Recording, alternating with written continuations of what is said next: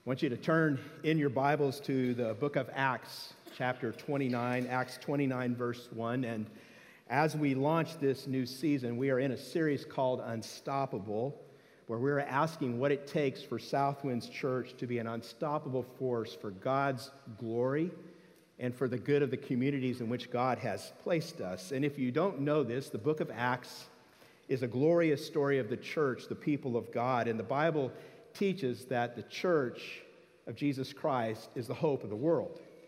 So I want you to turn to Acts 29, or maybe you've noticed there is no Acts 29. You knew that all along, didn't you? You were just turning there so that the person sitting next to you who was turning there wouldn't be embarrassed that they didn't know what you already knew, right? Well, there's a reason Acts 29 is not there, and it's simply this Acts 29 is still being written. The final chapter of the glorious story of the church, which is the hope of the world, is not yet complete.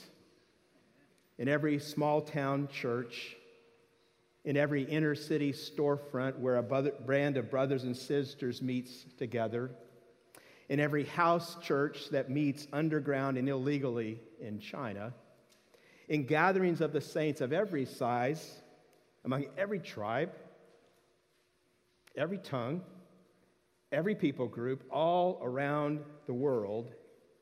This never ending story, it is going on. And if you stop to think about it, the Christ follower is sitting next to you is writing Acts 29 too. The good news of Jesus Christ is being lived and being proclaimed in their neighborhood where they work, hopefully among their family. It is going on because God is still searching for and God is still reclaiming lost and dying men and women. The power of the Holy Spirit is being poured out still on humanity. That is not over. That is not past. We are not just treading water until Jesus comes back. God is still writing the story of his church, and he's doing it through ordinary people like you and me. Others have come before us, and others are going to come after us should the Lord tarry in his return. But our day, our time to write our part in this glorious story of the hope of the world, the church, it is going on.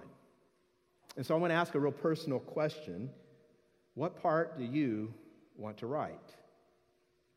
When that day comes, when Acts 29 is opened up and all creation stands on tiptoe to read it, and you come to the paragraph with your name on it, what do you want it to say?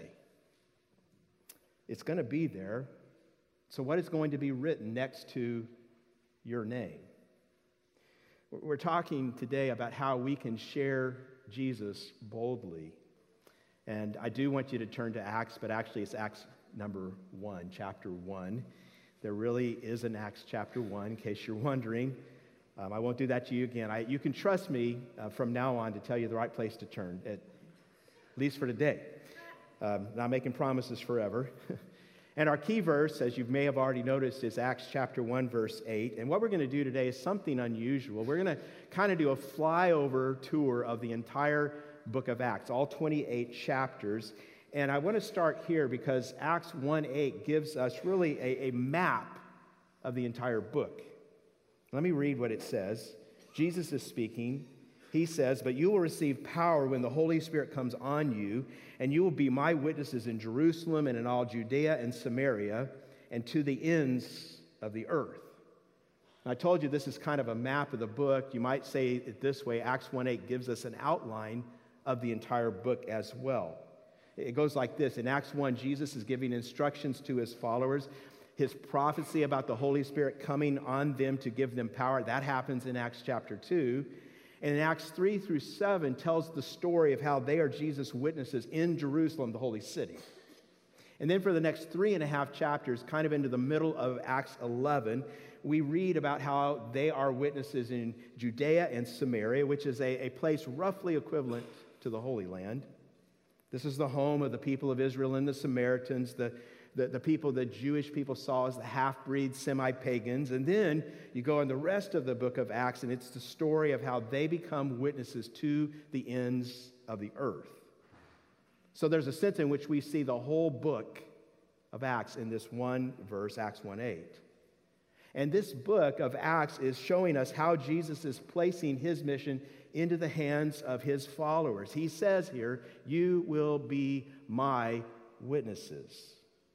And that tells us right off the bat it's your job, my job, to testify to the truth, to share Jesus boldly, because we're all witnesses. Maybe you know this, but this is a, a legal term taken from the legal world. It, it's about uh, someone who is just telling what they have seen. In fact, uh, the Greek word for witness is martus. We get our word martyr from this word. A, martyr is someone who is willing to give their life to tell the truth of what they have seen, the truth about the gospel. And, within this framework that uh, I've set out for you here, this framework of Acts 1 8, you, you would see if you study that Acts has has seven major sections. And scholars point out that each of these sections concludes as the gospel is spreading with this, this statement that Luke records about the growth of the church, about what happens when Christ's followers share Jesus boldly. And what we're going to do today is we're going to focus in on one truth taken from each of these seven summary statements, one truth that will help us, if we'll apply it, uh, take a step farther in our journey of writing Acts 29. And I'm going to put this in the form each time of a question and answer. So you're going to see seven questions, seven answers that will help us to do what God calls us to do, which is to share Jesus boldly. You know, this is your job, right? This is your job. It's my job. It's our job, sharing Jesus boldly. Well, the first summary statement, you can look it up, is in Acts 2 42 to 47. And Acts 2, of course, tells the story of Pentecost, the church that's born on that day of Pentecost. And verse 47 wraps up this summary statement and says, And the Lord added to their number daily those who were being saved. And the first question now is who's at work? And I want you to notice it does not say the people in the church did it through their clever strategies, or their persuasive techniques. In fact, it doesn't say they did it at all. Who is at work? Well, the answer is God is at work. God is at work. When we share the gospel boldly, God is at work. Luke writes, The Lord added to their number. Now, let's be clear, this does not mean they were passive. They were very active. But as they worked, God was at work, and it is still true today. God is still at work. And here's the therefore on this one therefore, you can be utterly bold. Therefore, be bold. You can be bold in proclaiming the gospel because you always know God is at work. God is at work. Some time ago, I came across a great story. It's kind of an example of sharing boldly. Um, the kind of boldness that characterized Jesus' followers, I think, in these earliest days. And I'm going to read it for you. Uh, the author is uh, named Jeffrey Cotter. He's a Presbyterian pastor. And at the time he wrote this, he didn't have a job. In fact, he was flying home from a job interview. And he, said he was, you know, kind of casual. He's dressed in old jeans and a t shirt, and he found himself on this plane sitting next to the guy, like the total opposite of him. Very expensive suit, had his laptop out, Wall Street Journal, I mean, the whole nine yards. And Cotter said he did not want to get in a conversation with this guy. Uh, especially about a job, because this guy obviously had a really good job and he didn't have one at all. He doesn't want to talk about it. So I'm going to pick the story up at this point. He writes this all that changed because he had already turned and greeted me. I said I was fine, of course. Realizing I had to beat him to the punch, I asked him what he did, and he was only too eager to respond. I'm in the figure salon business, he said. We can change a woman's self concept by changing her body. It's a very profound, powerful thing. His pride spoke between the lines. You, you look my age, I said. How long have you been at this? He said, Well, I just graduated from the University of Michigan's Business Administration School. They have given me so much responsibility already, and I feel very honored. In fact, I hope to eventually manage the entire Western organization. So, you're a national organization, I asked, impressed despite myself. Yes, we're the fastest growing company of our kind in the nation. It's good to be a part of an organization like that, don't you think? And I nodded and I thought, that's impressive proud of his work and accomplishments. Why can't Christians be proud like that? Why are we so often apologetic about our faith in our church? Looking at my clothing, he asked the inevitable question, And what do you do? The Spirit began to brood over the face of the deep. Order and power emerged from chaos. A voice in a whisper reminded me, Let him who boasts boast in the Lord. It's interesting that we have similar business interests. I said, You're in the body changing business, I'm in the personality changing business. We apply basic theocratic principles to accomplish indigenous personality modification. he was hooked, but I knew he would never admit it. Pride is powerful. You know, I've heard about that, he replied, but do you have an office here in this city? Oh, we have many offices. We have offices up and down the state. In fact, we're national. We have at least one office in every state.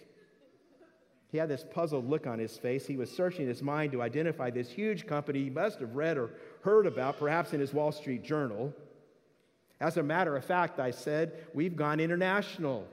And management has a plan to put at least one office in every country of the world by the end of this business era. I paused. Do you have that in your business? well, no, not yet, he answered, but you mentioned management. How do they make it work? I said, It's a family concern. There's a father and there's a son, and they run everything. it must take a lot of capital, he said skeptically. You mean money? I said. I suppose so. No one knows just how much it takes, but we never worry because there's never a shortage. The boss always seems to have enough. He's a very creative guy. And the money, well, it's just there. Those of us in the organization have a saying about our boss he owns the cattle on a thousand hills. He's into ranching too? asked my captive friend. No, it's just a saying we use to indicate his wealth. My friend sat back, musing over our conversation. What about you? He asked. The employees? Well, there's something to see. They have a spirit that pervades the organization. It, works like this the Father and the Son love each other so much. Their love filters down through the organization so that we all find ourselves loving one another too. I know this sounds old fashioned in a world like ours, but I know people in the organization who are willing to die for me. Do you have that in your business? I was almost shouting now. People were starting to shift noticeably in their seats. He said, Oh, oh not yet. Quickly changing strategies, he said, But do you have good benefits? They're substantial. I counted with a gleam. I have complete life insurance, fire insurance, all the basics. You might not believe this, but it's true. I have holdings in a mansion that's being built for me right now for my retirement. Do you have that in your business? Not yet, he answered wistfully. But the light was dawning. You know, one thing bothers me about all that you've said. I've read the journals, and if your business is all you say it is, why haven't I heard about it before now? That's a good question, I said. After all, we have a 2,000 year old tradition. And he said, Wait a minute. And I said, You're right. I'm talking about the church. He then goes on to write about how he and this new friend became more than casual strangers during the next few moments as they continued to talk. So, who is at work? Well, it's always God. Therefore, we can be bold. That's why the apostle Paul says this in Romans 1:16, I am not ashamed of the gospel because it is the power of God for the salvation of everyone who believes, first for the Jew, then for the Gentile. See, the gospel is life to all who believe, to every single person on planet Earth. So here's the challenge today. Are you ready for it? Be one step bolder this week. One step bolder in sharing the good news. Will you assess your boldness level and in proclaiming the gospel and wherever that is right now, will you take one more step, one more risk this week? For some of you, that just might mean that you start praying for someone who doesn't know God yet. You pray that they're going to come to know Him. For some of you, it may mean that you take a step and you ask someone a question about their spiritual life. Just one question to see where that takes the conversation. For some of you, it may mean you need to issue a challenge to somebody you've already been talking to for them to take what they've heard more seriously. For some of you, it may mean that you need to write a note or show care for someone that you haven't cared about yet. You're, you're going to begin to build into their lives. But whatever it is for you, will you take one step and will you take that step with great boldness? Do not be ashamed of the gospel, for God is at work. Amen. Second summary statement is Acts 6 7. Now, the chapters after Pentecost tell us about their witness in Jerusalem, about the growth uh, of the church. And this is what we read next in this verse. Luke writes So the word of God spread. The number of disciples in Jerusalem increased rapidly, and a large number of priests became obedient to the faith. Now, Luke tells us there's growth, but there's something kind of unusual. He slides in there, and you might run over it quickly if you don't stop. But who's joining the church now? And the answer, of course, is the priest. He singles the priests out here. Why would he do that? And I think the answer is probably because they were the last people in the world that any Christian would have expected to respond to the gospel. Does that make sense? See, many people are meeting Jesus, and even priests, these people we never expected to respond, even they are responding to the gospel. And we see this pattern emerging through Acts. Later on, when the Gentiles respond to the gospel, we go to Acts 10 and 11, we see God making it so clear that He has a longing to bring the people outside inside, even when the people inside think it's never going to happen. In Acts 10 44, uh, Peter's proclaiming the gospel to the Gentiles. And as Peter speaks, the Gentiles open themselves to God and God pours his spirit out on them. Verse 45 says the Jewish believers are shocked. They are astonished that the gift of the Holy Spirit had been poured out even on the Gentiles. It's like these people are saying, Unbelievable. What's God going to do next? He's even pouring out his grace on the Gentiles for crying out loud. They just can't believe it. So here's the question Who's too far from God to hear the gospel? Who's too far away that someone shouldn't go to them with good news? Who's too far to hear? Well, the answer is no one. No one is too far away. So here's your response. So never say no for anyone. Have you ever said no for someone? Never assume anyone will say no to the gospel.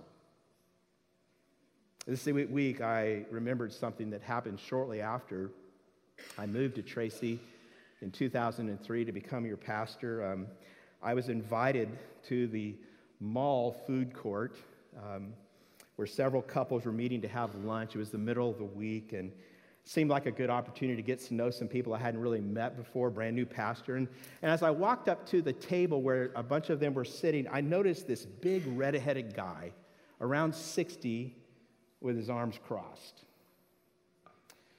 And someone introduced me to Dennis Murray, and I thought to myself, he doesn't like me. I don't know who he is, but he does not like me. This guy does not want to talk to me because this body language was actually pretty hostile. I, I'm not someone who sees that very often, you know, but I was feeling it. And uh, I, I found out later that his wife Marty had been praying for him for 30 years.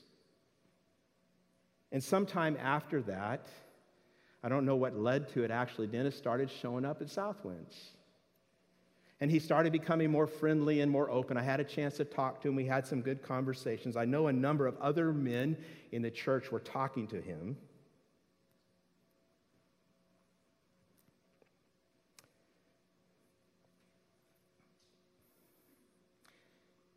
sorry, on November 12, 2006, Dennis publicly professed his faith in Christ and was baptized. And uh, families here today, part of why I saw them when they came in, and I thought, oh no, I'm going to have trouble telling this story. Let's see you guys out there. Um, less than two years later, uh, Dennis suffered a massive heart attack and went to be with his Lord. And then two years after that, his wife Marty also passed away. And I thought a number of times, and I thought again this week, what if Marty had given up? What if Marty had said no for Dennis? What if she had stopped praying, stopped being bold? And what if Dennis's friends here at Southwinds, and you guys know who you are, had they decided he's never going to respond? I mean, who's too far? Think through your life. Is there anyone you put outside the bounds? I mean, I just want to tell you today the most hardened, the most fallen, the most sin soaked sinner, prodigal son or prodigal daughter is just one bent knee away from the kingdom of God. They're that close. No one is too far. No one. There may be someone here today. Maybe God brought you here today to tell you that, and that's what you need to hear because you think you're too far. And I'm telling you, you're not. Jesus will receive you right now if that's you. You can trust him today if that's you. No one's too far. We should share Jesus boldly. Third statement, go ahead and turn to Acts 8, verse 1. This follows the martyrdom of Stephen, just to put it in context. And after he dies, this is what Luke tells us.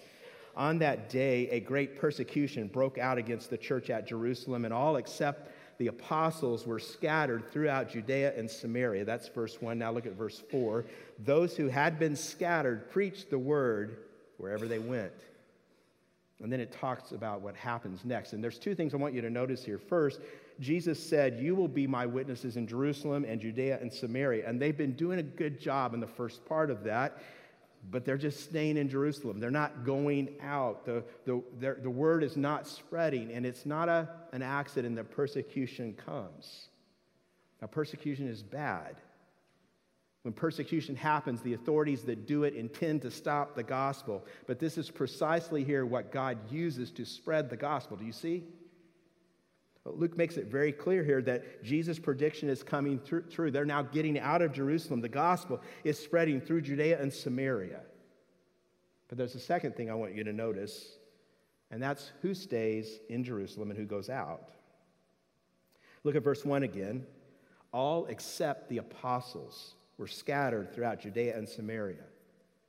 So the 12 stay in Jerusalem, everyone else scatters. The, the professionals, if you will, the ones with the training, they stay. And it was the amateurs, the rank and file, the ordinary people of the body, they're the ones that go out. They're the ones who become witnesses in Judea and Samaria. There's a writer by the name of Michael Green who's written one of the classic books on this topic. It's called Evangelism in the Early Church. And he says one of the most striking features of evangelism in the early days of the church was the people who engaged in it. Communicating the faith was not the preserve of the very zealous or the officially designated evangelist. Evangelism was the prerogative and the duty of every church member. Still waiting for an amen.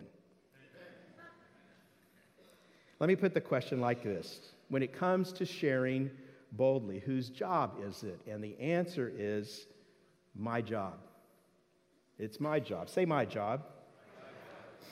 Some time ago, someone at Southwinds told me a story about a man in his company that he'd been praying for. He'd been looking for an opportunity to tell him about Christ, and this coworker happened to be an atheist. One day, this coworker invited him to play golf, and he, he said they started playing about 7 in the morning, and about 7.15, this guy cracked open his first beer. As they were playing, this man was sharing Christ, and this coworker, he just kept drinking. And the man in our church, he, he didn't really think that anything was getting through because this guy was clearly, quickly getting drunk. But the next week, this man came to him, and he said to him, I don't like you very much. And he said, Why? The man said, I haven't been able to sleep since we played golf. And he wanted to talk more. So here was someone here at our church family who understood it's his job. I know there are others of you too. But have you figured this out yet that it's your job to share boldly, now, God has made us different people. We have different gifts. You're, you're, you may share differently than other people. You have your own particular style of sharing. I think we all do. There are some people who have special giftings in this area, but all of us are called to share. There are people in your world that God expects you to reach. Whose job is it? Say, it's my job. Here's the fourth statement. This is Acts 9:31. If you turn there, you'll see uh, in the context Acts 9:31 is talking about the next leg of the journey. We're getting into this next section of Acts. Gospel is beginning to spread out into Judea and Samaria. And then Luke writes, "Then the church throughout Judea, Galilee, and Samaria enjoyed a time of peace. It was strengthened and encouraged by the Holy Spirit. It grew in numbers, living in the fear of the Lord." Two things coexisting here. Notice the fear of the Lord and the encouragement of the Holy Spirit. And then here's this phrase I want you to notice it grew in numbers. Some people, when they read Acts, are kind of surprised to see that Acts is very careful about numbering people. We see it from the very beginning. In Acts 1 2, Jesus was with the apostles, and the 12 are now down to 11 because Judas had hanged himself. He's gone. They gather in the upper room, and now there's 120 that are there. Verse 15 of chapter 1 tells us. And that just reminds us somebody numbered, somebody kept track. And then you go to Acts 2 after Pentecost, verse 41, it says about 3,000 were added to their number that day. In other words, someone counted them, right? Someone kept track. And I'm highlighting this because it's important to understand something. Sometimes people will say things like, you know, our, our church is not into numbers. Sometimes those people will say, we're more into quality than quantity. We really want to go deep at our church. I want to say something. I think when we say that, we are forgetting that numbers always represent people. When we moved to Tracy in 2003, uh, some of you know this, we went the long way. Instead of hopping on I 80 outside of Chicago, it was just a few miles, that interstate was from our home, and heading west and driving 2,100 miles. Uh, we decided we were going to take an extra long trip. We decided we were going to follow the Lewis and Clark Trail. It's going to be the 200th anniversary of that expedition. Some of you historians know about this. And, and so we did that. We followed this trail up the Missouri River. We went through Iowa, South Dakota, North Dakota. We went across the plains and the mountains of Montana and Idaho. We then drove through Washington and Oregon. And we went all the way to the Pacific. Four kids and a Labrador retriever in a minivan for 3,500 miles.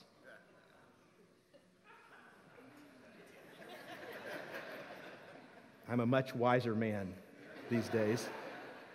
Well, you know, along the way, we stopped quite a bit. We stopped in national parks and museums. We stopped in restaurants and rest stops. And more times than once, we would turn around and couldn't see one or more of our kids. You know, they, we just kept losing kids. They, they got distracted, they wandered off, they stopped to look at something, and we had to go find them. And I was just thinking, what if we had just, like, you know, climbed in the car and headed on down the highway? What if, you know, we, after a couple hundred miles, turned around, looked in the back seat, and said, hey, there's only two kids back here? What happened to the other two?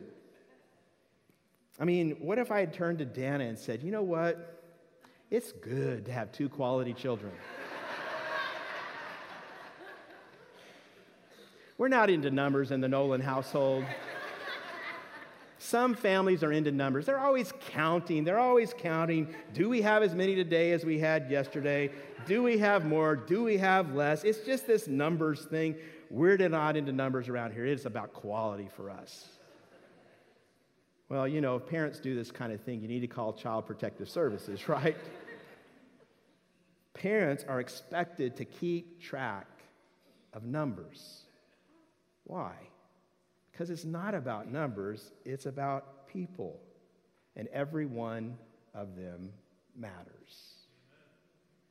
You know, if you look at that classic passage, Luke chapter 15, Jesus just keeps talking about how people matter to God. He keeps talking about numbers. A shepherd has 100 sheep and he counts them. 99 are there and one is gone. A woman has 10 coins she counts them, and nine are there, and one's missing. A father has two sons. He counts them, and one of them's there, and one of them is gone. In fact, there's a whole book in the Bible called the Book of Numbers, right? If you're familiar with it, you know it takes its name from two chapters, chapter 1 and chapter 26, and they just number God's people in those chapters. That's all they do. Why? Because God's people are precious to Him. As children are precious to parents, every single one of them. So here's the question for this one Who matters to God? And the answer is everyone counts. Everyone matters to God. There is not a person born about whom God does not say, I want that one. That one's mine. I thought of that one. I sent my son Jesus to die for that one. I sacrificed the life of my son for that one. Who matters? Everyone. So I want to offer you a little discipline on this one, a little habit. You can try this out today, tomorrow, just kind of as a little exercise. And if you really want to go for it, commit your whole day as you walk through the day in your heart as you see people. Say to yourself about every person you see, you matter to God. Just one day. And see if you don't begin to develop a little urgency about the gospel. I mean, maybe you can't make it for a whole day, then do it for an hour. If you can't make it for an hour, then do it for a half hour, but just take a block of time, do it tomorrow. And as you see people, say in your heart about that person, you matter to God. Pray for that person that you're looking at because who matters? The answer is everyone. Everyone counts. God loves and numbers them all. Here's the fifth statement. This is in Acts 13, verses 48 and 49. And, and this section in Luke's writing is another milestone. And what's happened here is the church has stopped waiting for persecution to share boldly. They're actively going out. Paul and Barnabas have been commissioned by the church at Antioch as missionaries. So the church is now getting intentional about making sure the gospel spreads. And we read about that in this section, and then it concludes here. We are seeing that Paul and Barnabas are willing to uh, give up their lives to spread the gospel. I want you to listen to this. Why? Verse 48 and 49. When the Gentiles heard this, they were glad, and they honored the word of the Lord, and all who were appointed for eternal life believed. The word of the Lord spread through the whole region. Now, here's the question What's at stake in this business of the gospel? And here's the answer eternal life. Sharing the gospel, we need to be reminded, is never a casual matter. What is at stake anytime we're sharing the gospel is eternity. I mean, I, I, don't know how else to say it. It just is. And there ought to be an urgency in our hearts about this. Not a guilt trip, but an urgency. There is an urgency about God in God's heart about this because He knows that everyone we see is destined for eternity. Do you know that?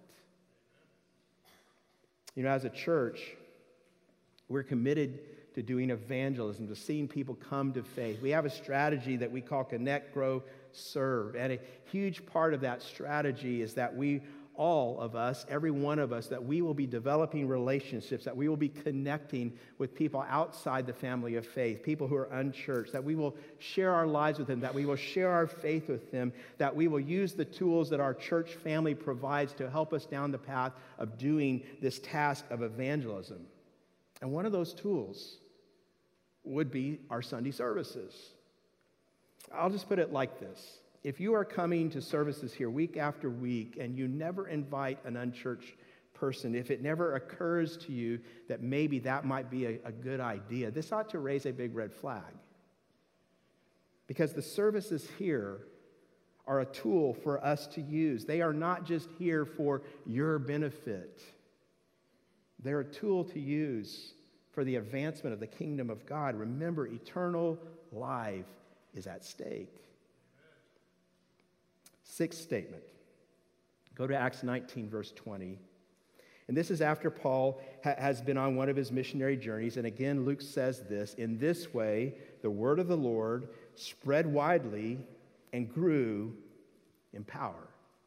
Now, there's, there's something striking about Luke's language here. He, he doesn't say the church grew. He's, what does he say grew?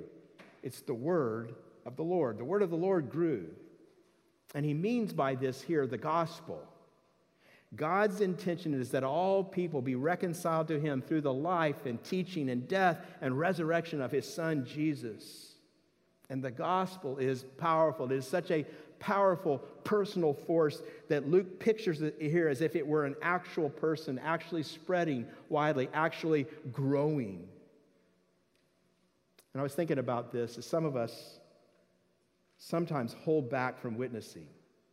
Some of you do this because here's the reason you think you're not spiritual enough. You don't need to raise your hand, but have you ever thought I probably shouldn't say anything because I just, I'm not spiritual enough. I'm not walking with the Lord closely enough. A lot of us have done that. And I have actually a, a pastoral word for you if this is uh, what you do. I want you to write this down, okay? Here's my pastoral word stop it. do I need to say that again? Just stop it. Don't let it hold you back because here's the thing. I want you to hear this.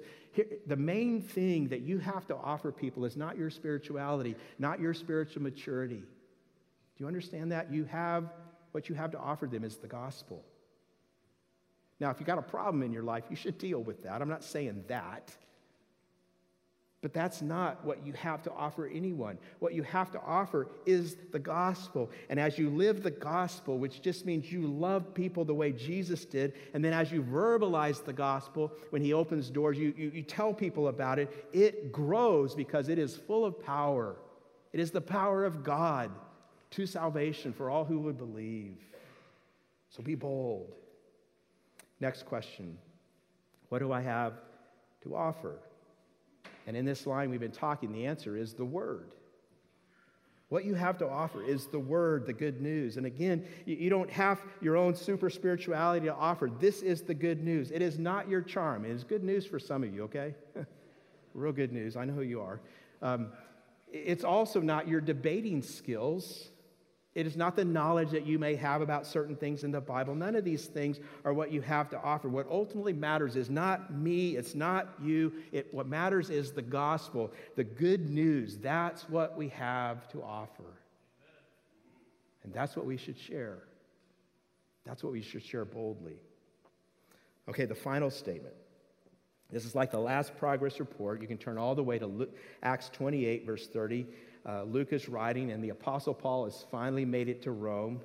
And he needed to go there because Rome was the center of the world. And he knew that once he made it to Rome, and once the gospel got rooted in Rome, it would spread out across the world from there.